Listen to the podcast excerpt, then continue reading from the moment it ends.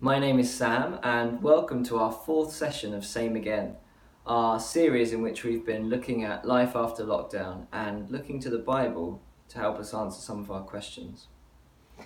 In the previous video, we've seen that we, as sinful humans, have turned away from God and want to rule our own lives. Therefore, we deserve God's punishment God's punishment of judgment and death. This evening's video is all about who Jesus is. You might have no idea at all who he is. You might have some idea. You might even have a fake news idea of who Jesus is. Well, I want to show you who he really is. I love a good self sacrifice scene in a movie. It's guaranteed to get the emotions going.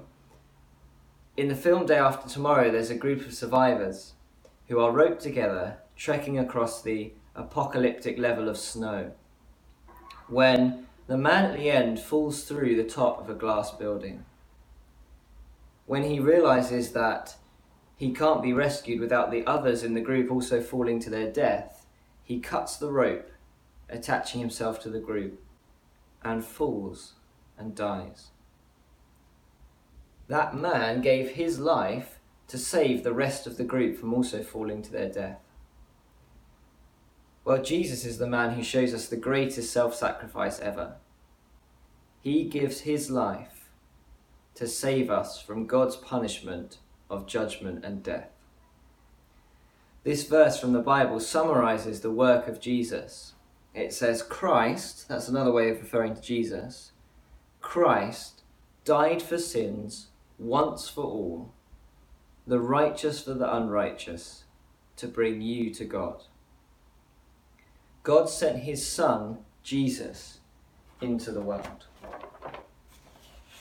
God sent his Son, Jesus, into the world.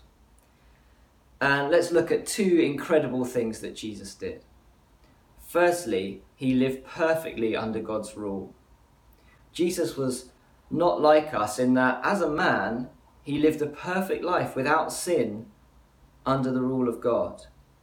He didn't try to turn, turn away and rule his life like we do. That's why it says in our verse that Jesus is righteous. He lived a servant hearted life under his Father. He healed the sick. He reached out to the marginalized and broken people he came across. He taught people the right way to live. He even, without doing wrong, opposed those who were living against God, hung out with guys who were considered to be bad and unclean, and was tempted in the same way that we are. But, unlike us, he did not give in to that temptation. Whereas we will lie to wriggle out of difficult situations, Jesus did not lie when asked difficult questions. Whereas we will react to others in anger and violence, Jesus did not retaliate when insulted and shunned. Whereas we are completely bad and full of sin, Jesus was completely good and without sin. Therefore, he did not deserve to die. He did not deserve God's punishment, which is what makes the second thing he did even more amazing. So, secondly, Jesus died so that we can be forgiven. Rather than us having to bear the punishment for sin, God made an infinitely better way.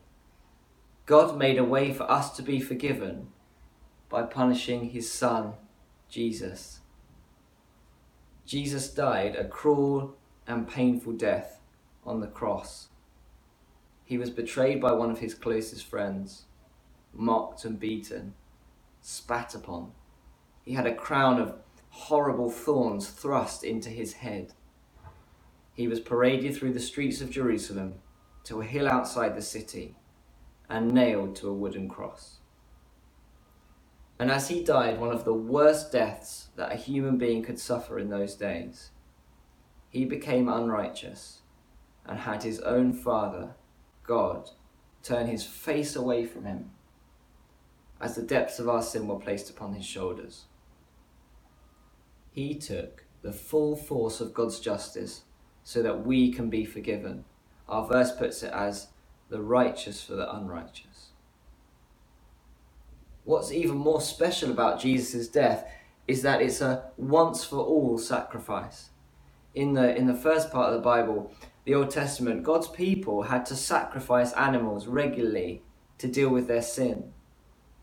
With Jesus, his death means that all our sin, all my sin, all your sin, can be dealt with forever.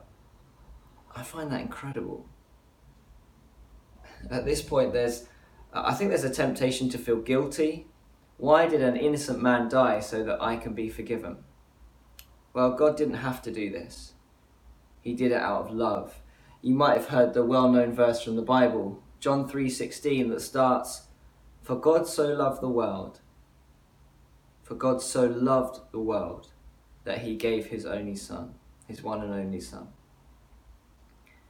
God chose in his love to sacrifice Jesus so that instead of no one being righteous, we can be made righteous.